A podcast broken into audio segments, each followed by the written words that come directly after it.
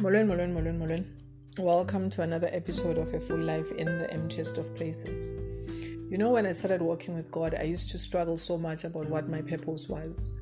And I struggled because I was looking at what other people were doing. You know, others were being blessed in a material way, others were laying hands on the sick and and and, get, and the sick would recover.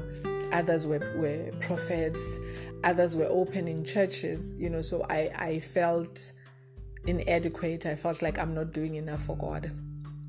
It was up until I really read the story of when Jesus Christ was crucified that it was love that actually, you know, the Bible says um, God loved us so much that He gave up His only Son to die for our sins. Ne?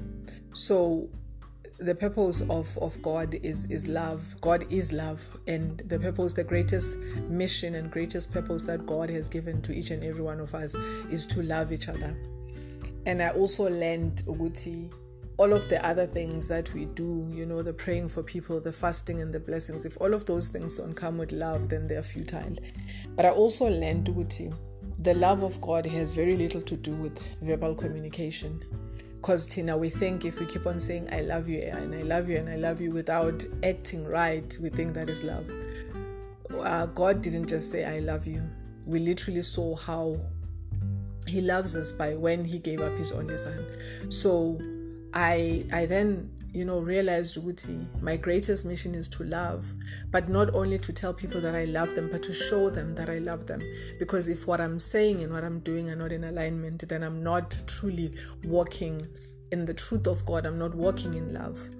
So if if you struggle with what is my purpose here on earth, because sometimes it does happen, you feel like you're stagnant, you feel like, yeah, I'm walking with God, or yeah, this is what's happening in my life, but I don't see the direction that I'm meant to be taking the direction that we are all meant to be taking is to love love each other beyond our sins and past our, our transgressions.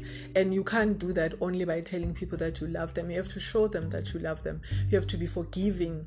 You have to you know you have to sacrifice. That's how that's what that's how god loved us. He sacrificed his own his own son. So you have to love people in a sacrificial way. And i'm not only talking about love between a man and a woman. I'm talking about love in general for your for your fellow people. You know love enough to when you can see that someone is struggling help them without even them asking for help. When you can see that this person needs a helping hand offer it without even saying anything to anyone about what you did. So our greatest mission it is love. That's what we are we are called here to do. We are called here to love.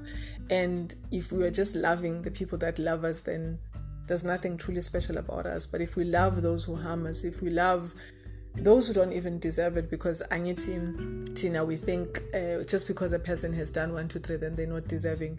But even the bible says if you, if you love your brother there's nothing really and i'm paraphrasing here there's nothing really special with you. Love your enemies. So if you take the time to pray and not only just say you know i love my enemies i love them even though no no no.